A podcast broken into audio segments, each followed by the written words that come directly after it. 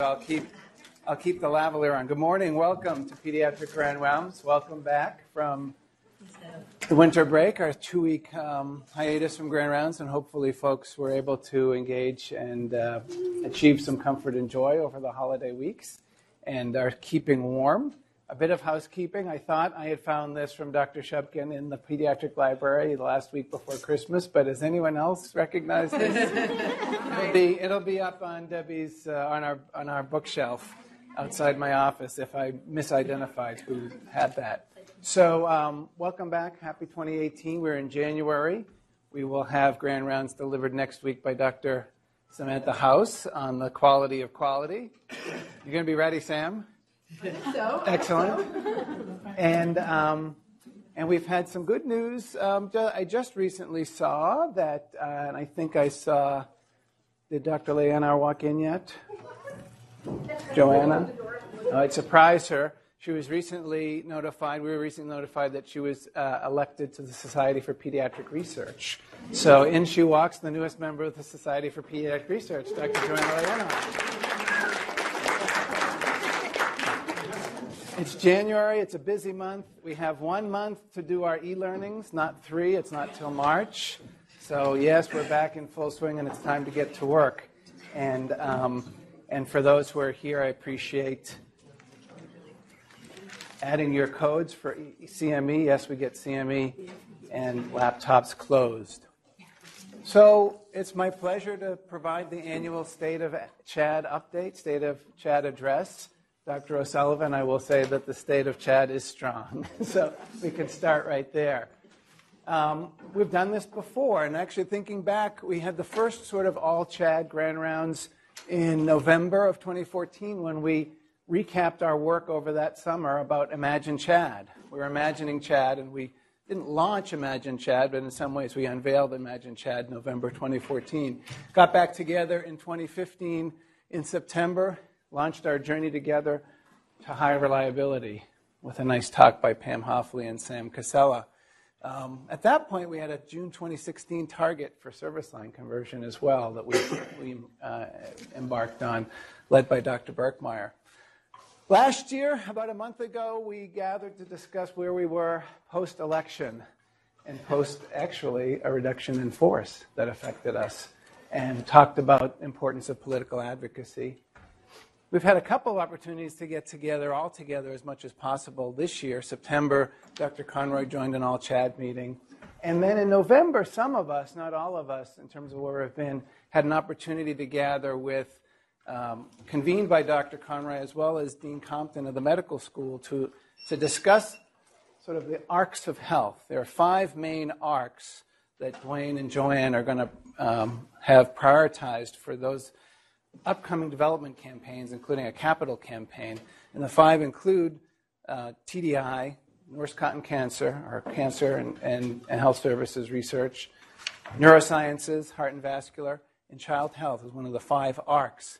And describing a story that links all of our components in a coherent, compelling way for those who might fund us and support us was an opportunity that we got that I'm going to share with us today. So we're going to look at where we're going. Not as much as where we've been, but where we're going. So, who recognizes this paragraph? Can somebody tell me where it's from? Or what it is? Sam? Appreciative inquiry result. Yeah, so this was one of the products of appreciative inquiry that we engaged in in Imagine CHaD. And what specific statement? Is it? Sharon, do you know? Sound, it feels like a vision. We called it a dream statement. We called it a dream statement. CHaD is the crown jewel of Dartmouth Hitchcock Health, a sustainable integrated academic pediatric health system, so on and so forth. It was a long one page document. Does anyone remember the, actually the first line of the dream statement? It's not on everybody's bulletin boards. it started out with Imagine it is. Imagine it is what? 2019. Imagine it is 2019. well, it's 2018. We're imagining it as 2019, and we have already been four years down that journey. And it really struck me as impressive.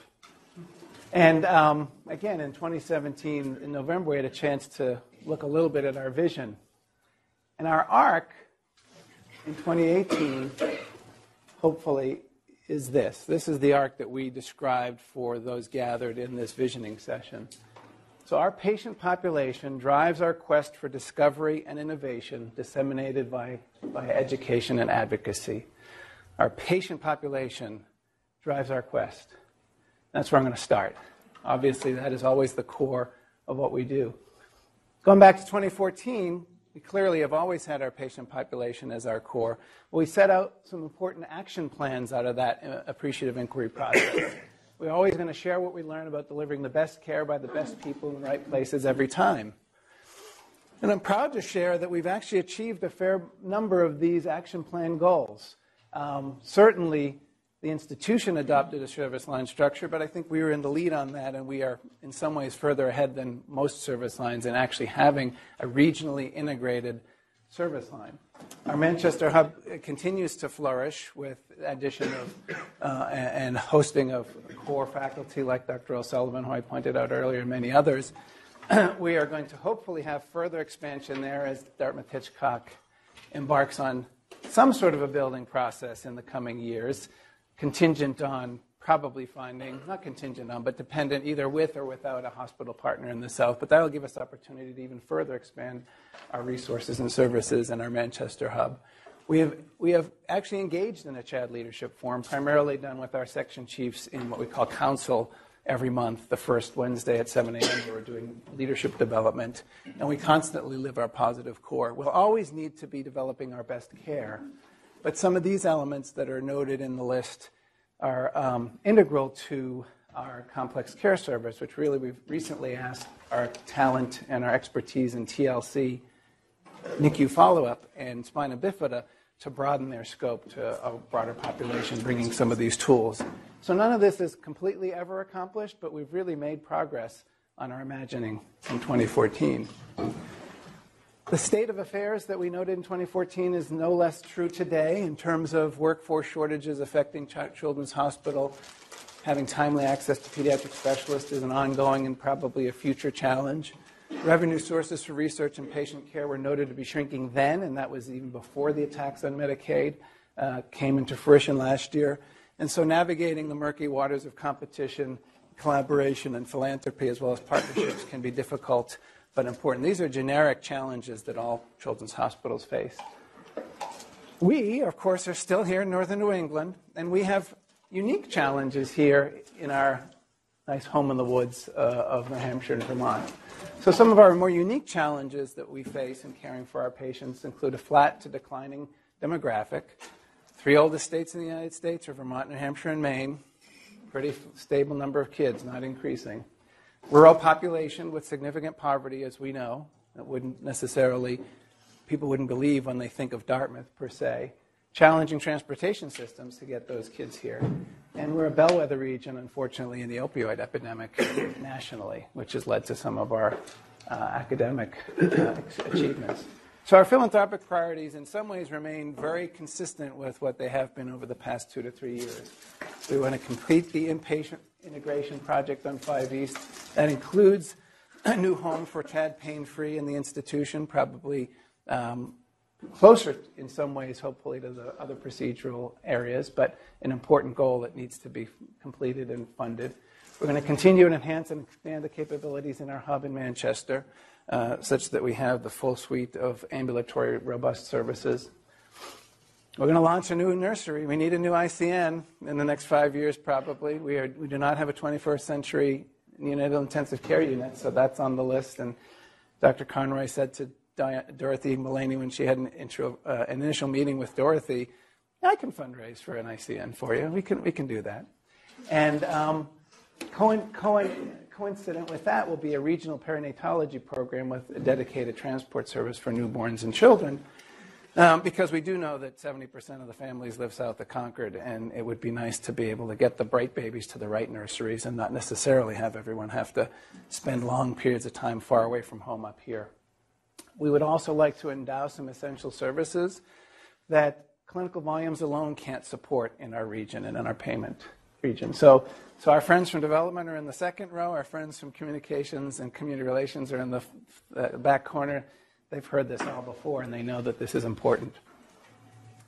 What's always important is, is, our, is our mission, our true north. And you may have noticed this has sort of gotten dusted off in the past six months.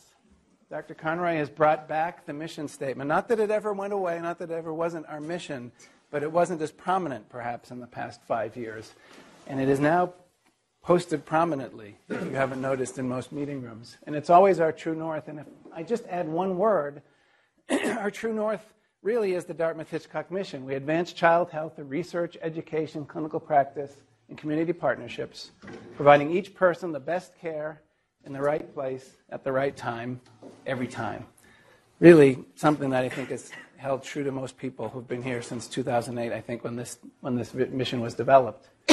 and I've shown this before. This is going to be sort of a greatest hits reel in some ways. You're going to see some slides that I've shown at all CHaD meetings or previous grand rounds.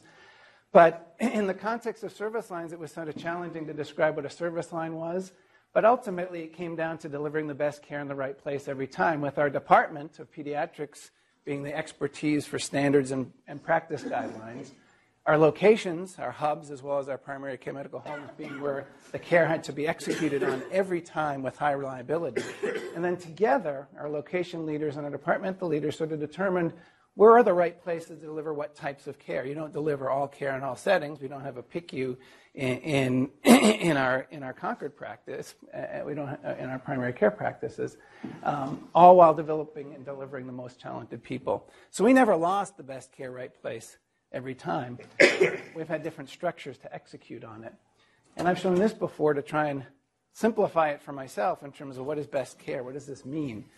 And I think we know that, or I think this is easy to uh, wrap your mind around, that we want to keep pa- people safe and healthy. So, from a patient perspective, hopefully, best care looks like keeping me safe and healthy, helping me heal in some way, not necessarily cure, but helping me heal, and treating me with respect. And you can think of that as the best quality care. Quality is clearly an important tagline that is used in healthcare constantly. I, I sometimes uh, shudder that it's sort of become this nebulous concept, but it really is a modifier for something, and it really is best quality care that we want to deliver. So keeping me safe and healthy is safety. Helping me heal is clinical effectiveness. And treating me with respect is patient experience. So the, those are three corners some of the three corners of the triple aim in terms of what we're trying to achieve. So we're trying to achieve quality. We know it is best care or best quality care. We've heard a lot about value too in the past five years, and, as well as quality. And I saw this last month. I thought it was an interesting survey that came out of the University of Utah. And it, and it, it resonated with me because it asked the question what is value? Whose value is it, anyways? Is it all about service or quality or, or cost?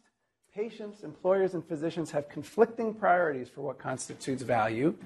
So consumers, patients, and customers, insurers, don't necessarily agree, and this is an example of that. So this is the value equation the University of Utah uses from the consumer or patient perspective, which is quality plus service over cost.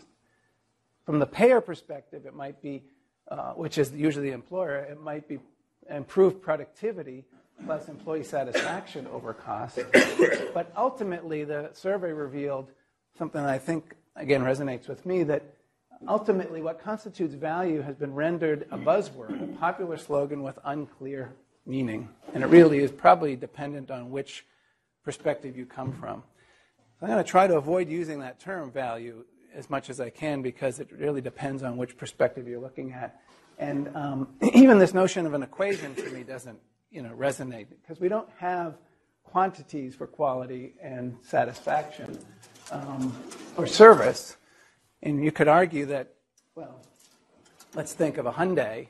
If it had 20,000 quality points and it cost $20,000 versus you know, a, a, Lamborghini that had 90,000 quality points and $90,000, as an equation, those would be of equal value if it were truly an equation. But that's not how value works. Not everybody can afford the Lamborghini. And not everybody would necessarily even value the white Lamborghini if they could afford it. It really starts with what you can afford and then what sort of is important to you. value is. But I think this term is sort of, I don't know if it's at a crossroads, but I think this was an interesting survey in terms of what are we aiming for. So we're aiming to give the best care at the right place every time for our patient population. And our population that we care for drives our quest for discovery. Again, we're trying to advance child health research, education, clinical practices, partnerships, etc. But it raises the question what is child health or what is health? So, what? Oh, you're not raising your hand, Deb. what, what is health? Anyone else want to raise their hand? Or shout something out?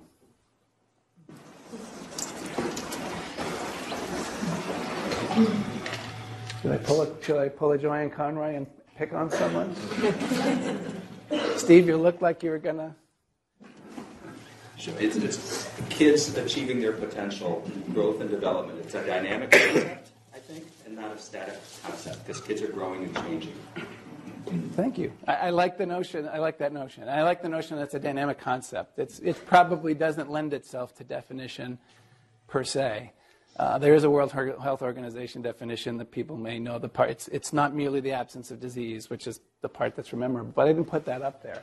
So, um, so indulge me a little bit, and I'll, I'll, I'll talk a little bit about a definition of health that I want to use today or propose, in that it is a dynamic concept. I'm going to suggest that health is sort of the, is almost the default. It's almost the natural state. It is whatever an individual defines it to be for themselves. And, and we, I think, sometimes get a little bit too prideful and think that we create health or we provide health for people when in fact they are healthy or can be healthy.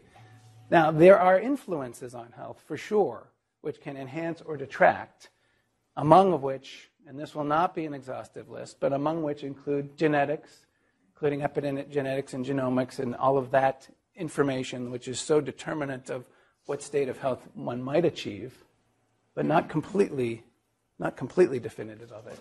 Because there are certainly those who have genetic conditions or what we might call diseases who fully feel themselves to be healthy. One thinks about the deaf community and the hearing loss, how some will embrace and celebrate that as part of their being and part of their health and not as a, a detractor. There are exposures that we encounter as humans food and drink, infections and toxins, trauma and violence, among others. There's the broader environment and global warming. So I would distinguish between these two in terms of those exposures that one might have the ability to avoid or choose, and those that one has a little bit less ability to avoid or choose in terms of the environment being so large. and then there's the whole host of resources, either having abundant or adequate or most often inadequate love and caring, housing and community, education and opportunity. Sometimes people call this the social determinants of health. Someone would clearly be able to teach me and those who are at TDI and getting master's public health degrees. This should be three dimensional. These clearly all interact with one another. It was fascinating in November when, um, when the neonatologist came and talked about how we can see changes in the genetics related to exposures and resources. Clearly, environment influences resources. They all influence one another, and the interdependencies are not up to my capabilities of representing in PowerPoint or Prezi, which I wasn't able to try to learn from. But this is clearly a, a construct. And I didn't put healthcare on that specifically as, as a specific influencer or, or informer of health because as co wrote in the Journal of American Medical Association 2016, some people need health care some of the time, but all people need health and wellness all of the time. And we, from our perspective in healthcare, might lose sight of that from time to time, that health is sort of determined by folks' interaction with us, when in fact it might be better determined by their lack of interaction with us because they don't need us. So, in terms of health and in terms of the ability to improve health and to influence health, I want to tell some hopeful stories, actually, I think, today. And I think there are going to be things coming down the pike that will help advance the ability to improve health. Technology being a big one. So, when it comes to the environment, I thought it was interesting in July that um, Volvo is one manufacturer, but not certainly the only manufacturer, that is committed to all, an all electric fleet, I think by 2025 but certainly within our near lifetimes. So getting away from the internal combustion engine, which, as we know, is a source of pollution and global warming uh, through carbon emissions. This is, this is pretty heady stuff. That we're, we're at the point now, most of us remember the very first electric vehicles and the Priuses and the like, and now there's all electric vehicles. But a manufacturer is going to have all electric, and probably many will follow. how, in that, how is that, and why is that? Well, electricity is, um, is about to get a heck of a lot cheaper than it ever has been. So this is a graph from, um, well, from Google, from, from Google Images, but, but um, is only one of many thinkers who is positing uh, a incredible improvement and increase in the utilization of solar power to, to fund electricity.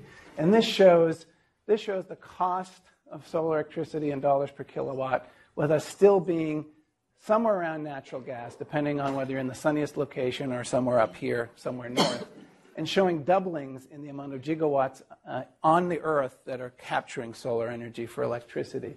And um, pretty soon, if we start doubling from 200 to 400 to 800, it'll be below the point where solar energy is cheaper than natural gas.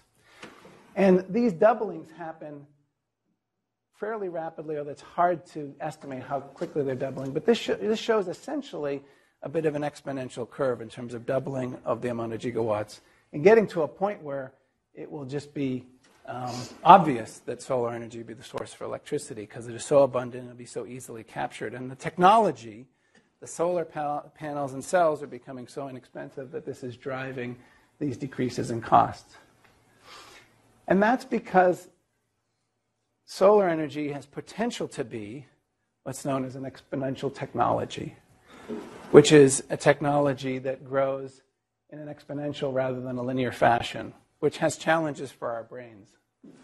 so, exponentially accelerated technologies, and energy isn't as strong as some others, digitized technologies explicitly exhibit this growth pattern, this, this evolution. So, they exhibit deceptive growth. So, initially, it doesn't look like a heck of a lot's going on with these exponential technologies, exponential growth. It looks pretty flat. It looks linear or, or flat. You know, because the doublings in a very small scale, 200 to 400 to 800 to 1600, is a small number of solar panels. But once you start hitting the bend in the curve and you're doubling from 1600, 3200, 64, you know how it goes when you do 2 times 4 times 2 times 2. All of a sudden you get to a point where you're past sort of linear growth and you're into a disruptive phase. And that disruption is pretty exciting.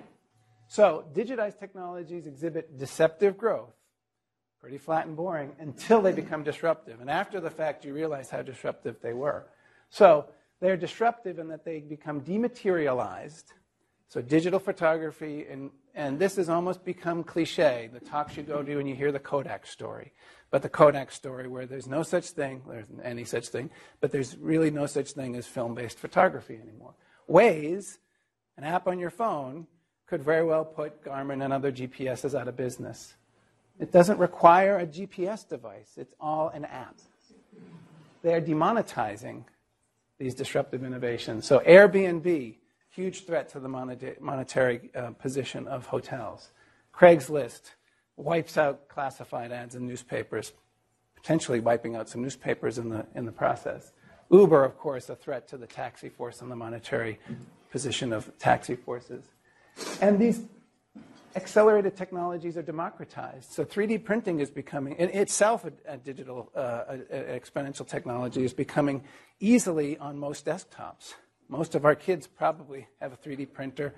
If you've got school age kids, probably have access to a 3D printer at their schools. And homes will be very easy, if not already. Crowdsourcing, even Apple, Microsoft, and Facebook were famously developed in garages by small groups of individuals Steve Jobs and Wozniak, Bill Gates, Mark, um, what's his name? yeah. Individuals in their basements or in their dorm rooms are able to create innovations that transform the world because digital technology is, is so available. And this is from Peter Diamandis' book, Abundance. The future is better than we might think on this day of January 3rd, 2018. And a lot of this future hope is based on what's known as the law of accelerating returns, which is developed by Ray Kurzweil, who's at Google, but who did in fact invent the musical electronic synthesizer, the Kurzweil, as well. so it's based on Gordon Moore's observation, which is, a, which is known as Gordon as Moore's law, which is that the price for performance ratio of integrated circuitry, basically computing power, computing power, has doubled roughly every 18 months or so since integrated circuits were developed. But what Kurzweil identifies is it doesn't just apply to the improvement in chips, you know, the chips that run our computers, but any information-enabled technology or enterprise follows this law. The annual doubling pattern does not stop once it's started. And information now fuels artificial intelligence and robotics, bioinformatics and data science, which we heard a lot of in the last grand rounds of December from um, the gentleman from Case Western, genetics and neuroscience, and nano and biotechnology are all information enabled technologies that can grow exponentially. And this is, this is Kurzweil example, at least in, when it comes to computing power, showing analytical engines, Bell calculators, Many of us lived through the Apple II, the IBM PC, the 8286. Who had a 286 machine? um, Pentiums, the Pentiums coming out fast and furious. Core, you know, it is a it is a really strong relationship. This doubling of computing power over time, and you see this as a, a exponential scale, and this shows the technology. So, just as an interesting aside, but also relevant to sort of the environment and the burden of meat production and, and, and agriculture on our environment and our health. This is on the web, folks. I don't tell you to take your computer out now, but either on your phone or your tablet or when you get home. These are websites. Engineered cow free cow's milk made from cells in, a, in, a, in, vitro, in vitro. Lab grown animal free meat coming to our grocery stores. I don't know if the co-op will have it next year. but but this, this is an incredible burden on the environment, the amount of animals who are grown for food and grown to provide sustenance and, and has huge impacts. This is coming our way, already here. So exposures, sort of those things that we take into our body or our bodies uh, interact with in terms of determinants of health. So this is a this is a, a really interesting site, the International um, um, Health Metrics and Evaluation website, which is free. The Global Burden of Disease. You can also Google and find this site. It allows you to create interactive graphs showing what the burden of illness is, and this shows for um, the United States, all ages 2016, disability adjusted light years life years, disability just life years, not light years, uh, attributed to, um, this didn't line up right, communicable, maternal fetal medicine, and neonatal is red, or nutritional is red. Non communicable is the blue, and the injury is the green. So the, the burden of illness in the United States, first of all, the big box shows that the big burden of illness in the United States is related to non communicable causes, non communicable causes and risks. It's not, it's not infections. It's not communicable maternal quite as much. And even in the rest of the world, it's increasingly looking like this. Injury is an important slice. So blue, red, and green. And the dark blue shows, and the dark red and the dark green shows those disability adjusted year, uh, life years, DALYs, that are attributable to environmental or occupational risks, so exposures. So significant components. This sort of takes it in a different way and takes all causes, attributable risk factors for the DALYs, and, and takes the circle. So the outer circle, is a, there's a white amount, and I just didn't uh, translate so well on this screen. But these are unattributed. But within the colors, you can see attributable risk.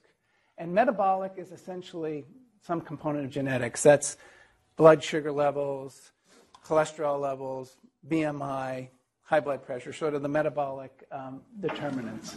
But this big blue box, or, or part of the pie, is behavioral risks.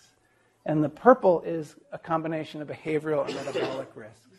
Environmental is here in yellow, and environmental overlapped with um, behavioral is here. And then in the middle is, is all three. But the money is in the behavioral and the metabolic. And this represents that in that big box plot of the United States 2016, where again, this is the same causes of disability, more, or essentially morbidity. And you can see that these boxes have gotten much more shaded when you attribute them to behavioral risks that, that we basically inflict upon ourselves. And, and C. Everett didn't project either very well.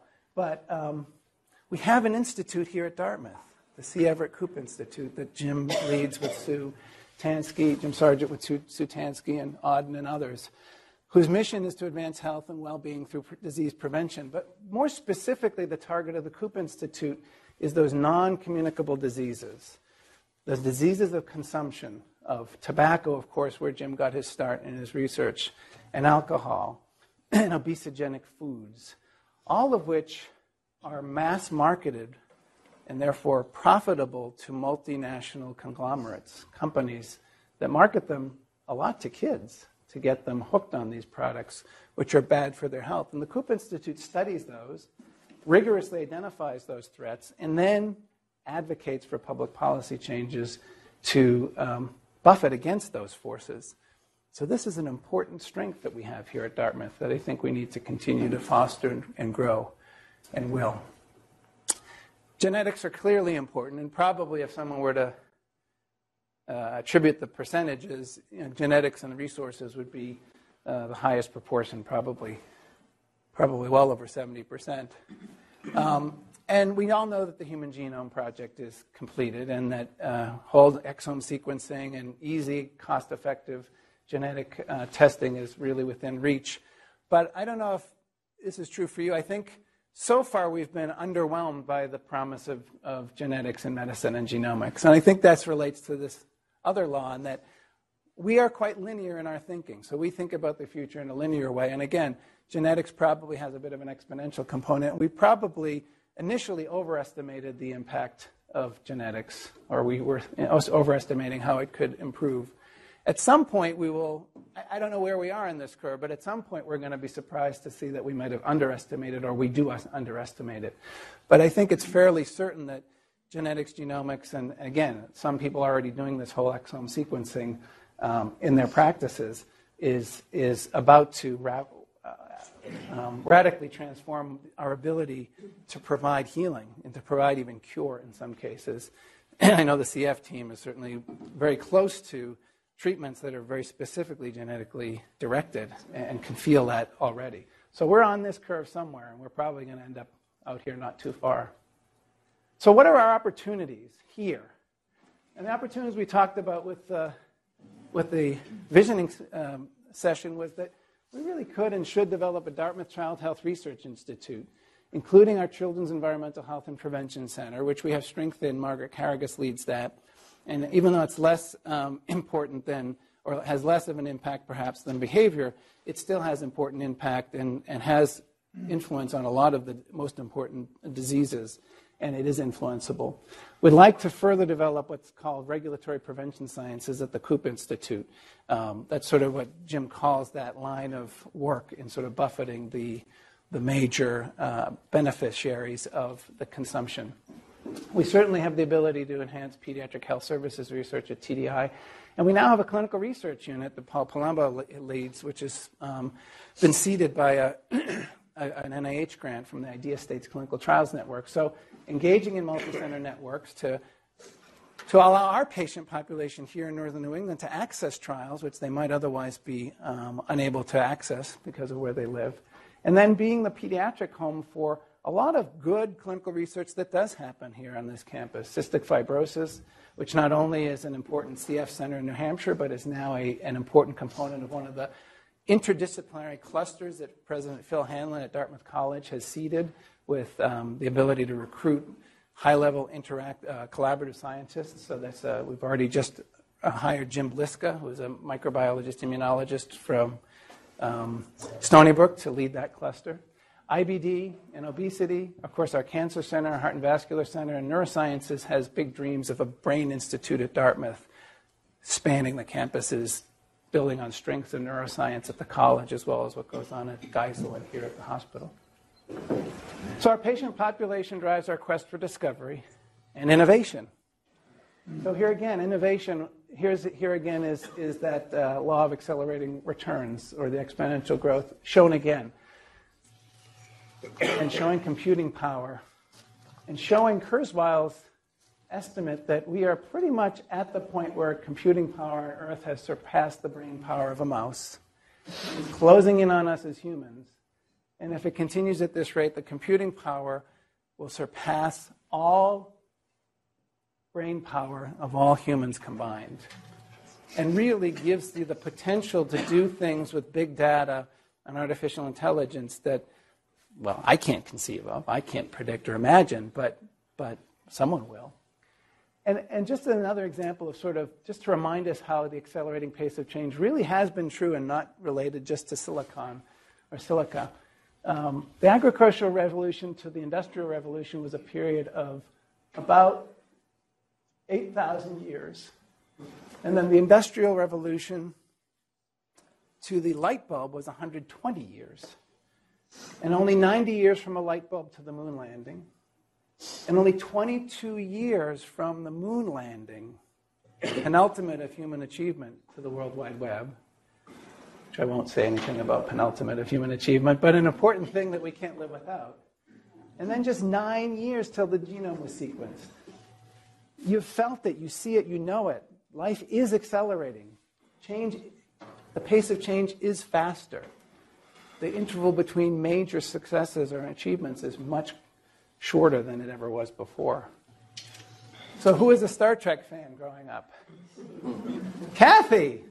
So, what was the thing that they used to diagnose the tricorder? The tricorder. There are there are, there are tricorders now. There is a there has been a, a competition, a prize competition in Silicon Valley to, to identify and, pr- and give prize money to folks who can identify and create the tricorder. I'm not sure it's in practical use yet. It might, it'll probably be on our phone. So maybe this is a little bit in the future, but this is coming our way in terms of enhancing our ability to diagnose and treat illness. But not just our ability to diagnose disease, anyone's ability to diagnose, the machine's ability to diagnose, um, disruptive innovation to us as healthcare providers. Maybe a little bit closer and not as threatening is. So could you imagine could you imagine the, the offspring of these two technologies? Yeah, alexa and I, uh, amazon alexa and, and ibm watson get together and have a have a have a have a child know, alexa watson. Um, you take the computing power that watson has and um, it's um, it's artificial intelligence and, and machine learning and of course alexa with its natural language processing and its interface this thing could be in the room with us as care providers, documenting the entire interaction, picking lab tests for us, advising us on, on uh, therapeutics, just, just in the corner. No more screen. And I think this is hard to conceive of because we're stuck with Epic right? We're stuck with Epic. We are still in this. Not only is that deceptive growth, exponential growth, but it's disappointing growth. it is a period of disappointing technology. And only after you've had the iPhone, iPhone moment, where it's a, a, amazing that you look back and say, aha, things got better when we had whatever. Of course, there's chaos with that, but we're stuck and we're not there. But it's coming. Alexa's there. Right now, it turns on your lights you know, that's so much harder than flipping on a light switch, but, but, but it's going it's gonna transform what we do to the point that Newsweek in June cited how artificial intelligence AI is going to help cure our sick healthcare system. The doctor will see you now. It's a little scarier than it's comforting. But for decades, technology has relentlessly made phones, laptops, apps, and entire industries cheaper and better while healthcare has stubbornly loitered in an alternate universe where tech makes everything more expensive and more complex. But now startups are applying AI, big data, and automation in ways that promise to dramatically drive down costs of healthcare while increasing our effectiveness. So there's great promise there, but with great promise comes great caution. I think the promise for us here at Dartmouth with delivery science is that technology can probably reduce costs, but that's if it's implemented thoughtfully and the financial incentives are aligned. And perhaps it's the financial misalignment that has allowed technology and healthcare to do the opposite of driving down costs. It typically drives up costs. We are a thought leader for healthy skepticism about healthcare. Gil Welch's book, less medicine, better health, and, reams of what comes out of the building right across the hall from us, you know, helps us have hope that we can actually be rational. And payment reform is also an area of interest here on this campus.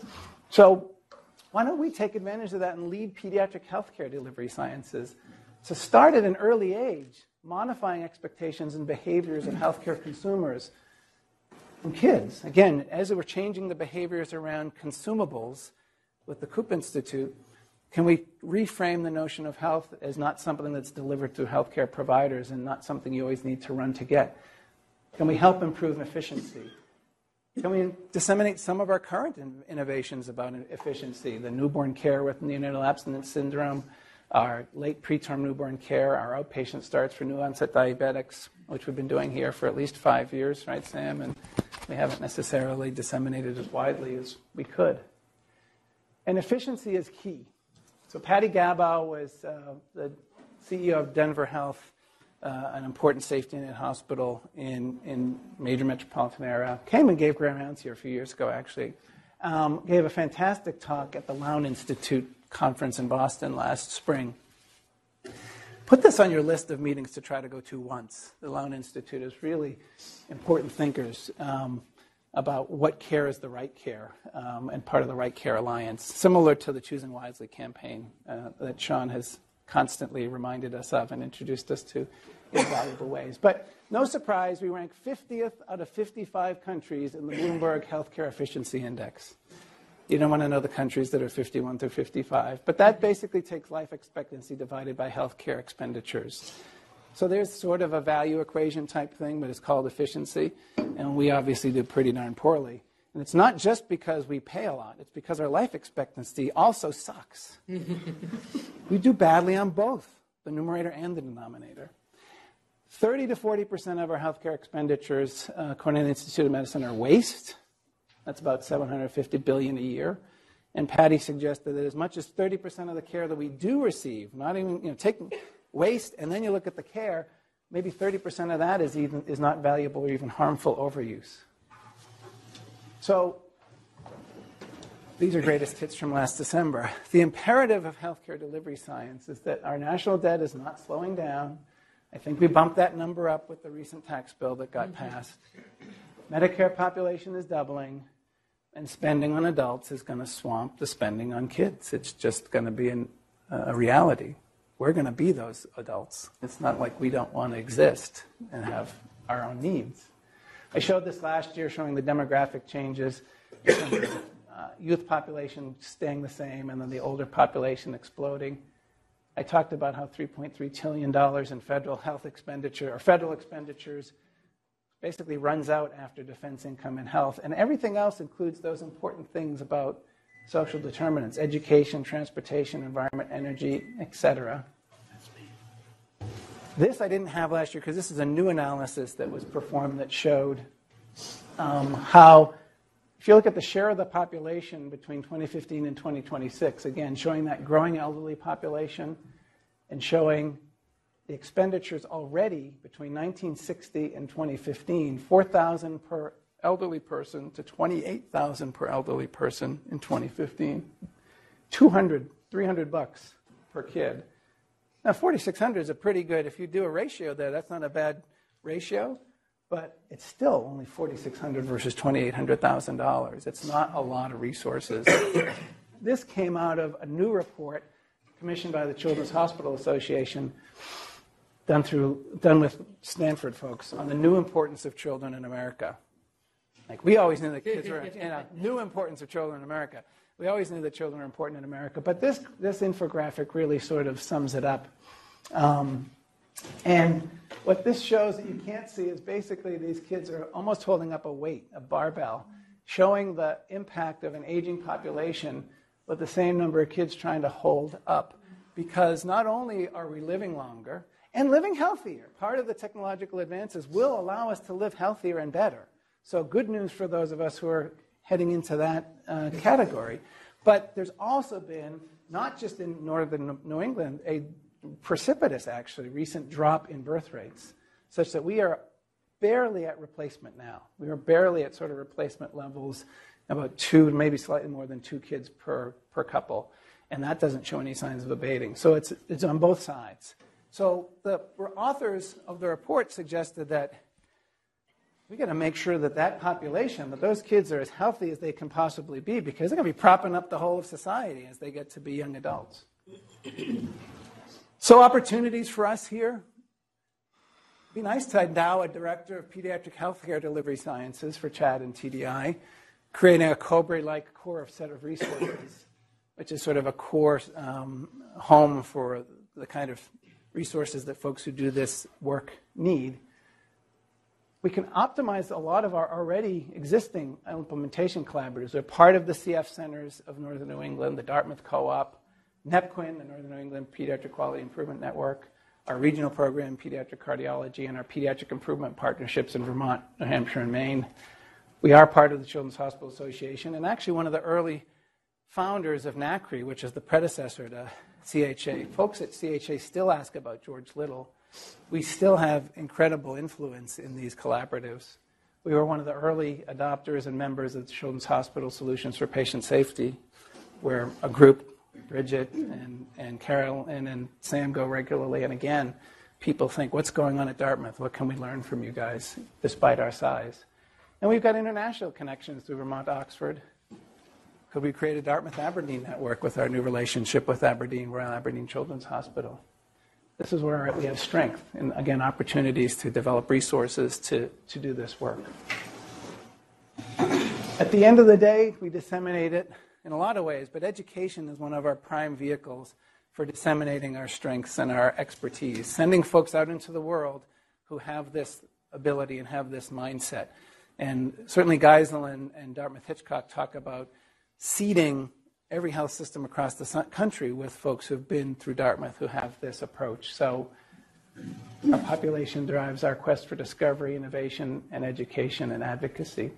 We did some work last fall in sort of identifying our, our mission for our department, our, our, our sort of our dream statement for the department of pediatrics, our, our home for our, our our professionals, our medical and, and healthcare professionals. So, believing that general pediatrics is foundational to providing comprehensive care in any setting, we foster the ability to manage complexity, the courage to tolerate uncertainty, and the moral clarity to engage in advocacy.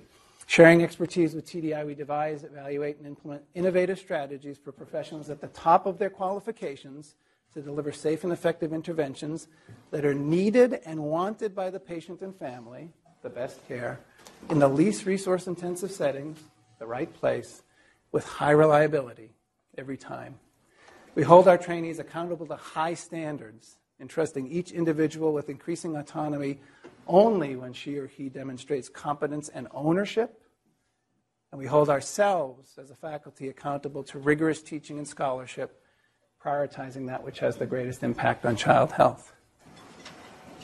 Opportunities here include ongoing highest quality undergraduate medical education, graduate medical education. I don't even sort of have to state that, but I'll state that to remind us that we have to keep doing the best at what we do in terms of our students and our residents. But we could, we could expand things. We could work on endowing a master's degree training for the, in that Child Health Research Institute for, for any type of a health professional to get a, a master's degree working in that venue. We could, we could potentially fund, fund a general academics pediatric fellowship for someone to do a deeper dive in the regulatory prevention sciences at the Koop Institute or healthcare delivery sciences or health services research at TDI and work in our clinic. And we can make sure that we allow our local and regional pediatricians to engage in direct teaching in the ambulatory setting, keeping the students closer to home and more exposed to, to this Dartmouth way having to go further afield for their clinical experiences. So all of that is, is, is essential. It's necessary, but not sufficient. And advocacy almost is the, the, the thread that has to tie through the entirety of the arc of child health. And I'll remind you of a quote that Don Berwick shared with us at Geisel's graduation last spring that he recently published in the Journal of American Medical Association just this past month. And he summed it up as silence is now political. Either engage or insist the harm. There is no third choice. There is no third choice. We talked about political advocacy last December, and I appreciated how greatly people engaged in advocacy this year to help beat back the various attempts to cut Medicaid this summer and the myriad attempts to um, um, repeal the Affordable Care Act, which they effectively did with a tax bill by getting rid of the individual mandate. But, and I appreciate everyone's continued efforts on CHIP. And it gets tiring to constantly have to call your representatives and remind our, our delegations, which are strong supporters, to continue to be strong. But we'll continue to need to advocate because just because technology is coming to improve the environment or to help us do the work on exposures and even genetics, we need to advocate that the resources are actually utilized in the appropriate way, that we have to work hard against those multinationals that benefit and profit from the toxins that they sell. And of course, the whole world of genetics and the ethics of genetic medicine are constantly needing vigilance. And hopefully, no one noticed or was going to call me on the fact that I hadn't attended to the probably one of the most important boxes of the four the resources of love and caring, housing and community, and education and opportunity that really, I think, are so important to determine an individual's health. Here's where the advocacy gets really big. Really big. So there was a second paragraph to that Newsweek introductory article. And it talks about driving down costs of health while increasing effectiveness. But if this profound trend is able to play out, within five to 10 years, Congress won't have to fight about the exploding costs of Medicaid and insurance. Instead, it might battle over what to do with a massive windfall. Today's debate over the repeal of Obamacare would come to seem as backward as a discussion about the merits of leeching. So back to Patty Gabow and her provocative talk in Boston at the Lown Institute. She suggested something similar. She wasn't suggesting that there was going to be massive cost decreases related to technology, but she suggested that between the waste and the overuse, there's conceivably a trillion dollars a year in the healthcare delivery system that could be pulled out of the healthcare delivery system, not impacting healthcare quality one iota. A lot of important changes in there, probably payment reform would be an important efficiency goal. But what she suggested is that that 1 trillion when it gets pulled out, then needs to be reallocated to the behaviors, to the income inequality, to education, to the environment, to community. We need to reinvest the savings. We need to create the savings and make sure that the savings are reinvested into those important determinants of health. That's a big advocacy play because there's a lot of people who are going to take that money and either try and hold on to it in healthcare profits or put it in their pockets. That's our challenge in the next five to 10 years. And that's a big ask. So while we're here, I just suggest that we think globally but act locally. And you advocate for yourselves. You advocate for your own rule and your own position. And, and try to think about the things that challenge and motivate you, that fill your bucket when you come to work daily. And those who work with you and manage you or supervise you, tell them you want to do more of that. You got to help think about offloading the things that don't fill your bucket and don't motivate or challenge you. Maybe with technology, someone else can do a significant portion of what you're doing so that you can do other more interesting things. Maybe technology in and of itself is going to do some of those things. But be proactive about what those things can be so that your job and your days are more satisfying. And that we individually contribute to those cost savings that we want eventually to reinvest into those important determinants of health.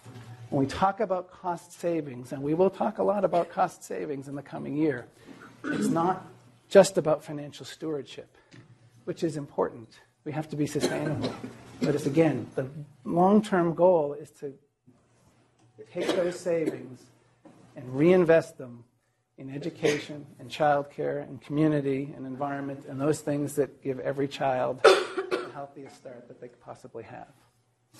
And with that, happy 2018.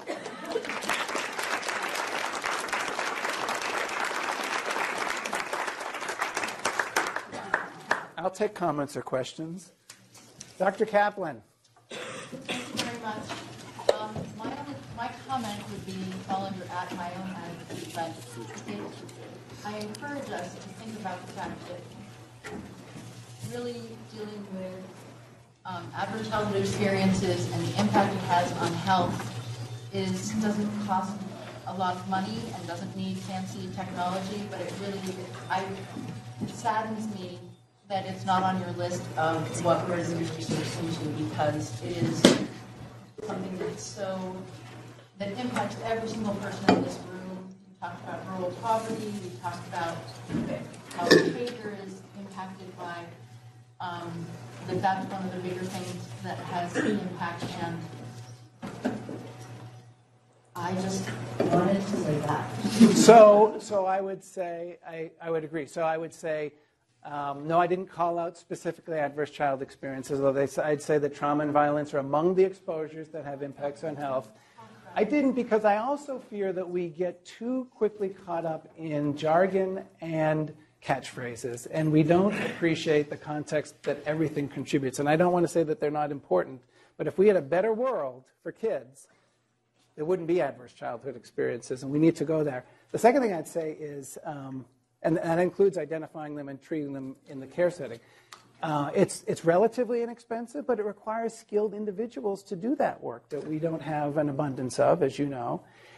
And the Child Health Research Institute is not meant to be exclusive to those topics I listed. The Child Health Research Institute will actually give us a foundation and a platform for those who are interested in engaging in research to go to and be able to say, I have an idea or a question that I'd like to research. You've got the resources to help me do that. Synergy, I know, is supposed to be that, but synergy is a, is a little bit difficult to access. I think you know, Brian's an assistant director. I think many have found that, particularly in pediatrics, synergy is difficult to access. And this Child Health Research Institute would be a place where, if you had a good idea, we could say, yeah, talk with the group there, and they will help develop the study that you want to do. So I, the list is in no way exhaustive or exclusive by any means. So, who recognizes the cartoon? Raise your hands. That was the last. That was the last Calvin and Hobbes. That was the very last one that he did. I don't remember what year it was. So, let's go exploring. Thanks, everyone.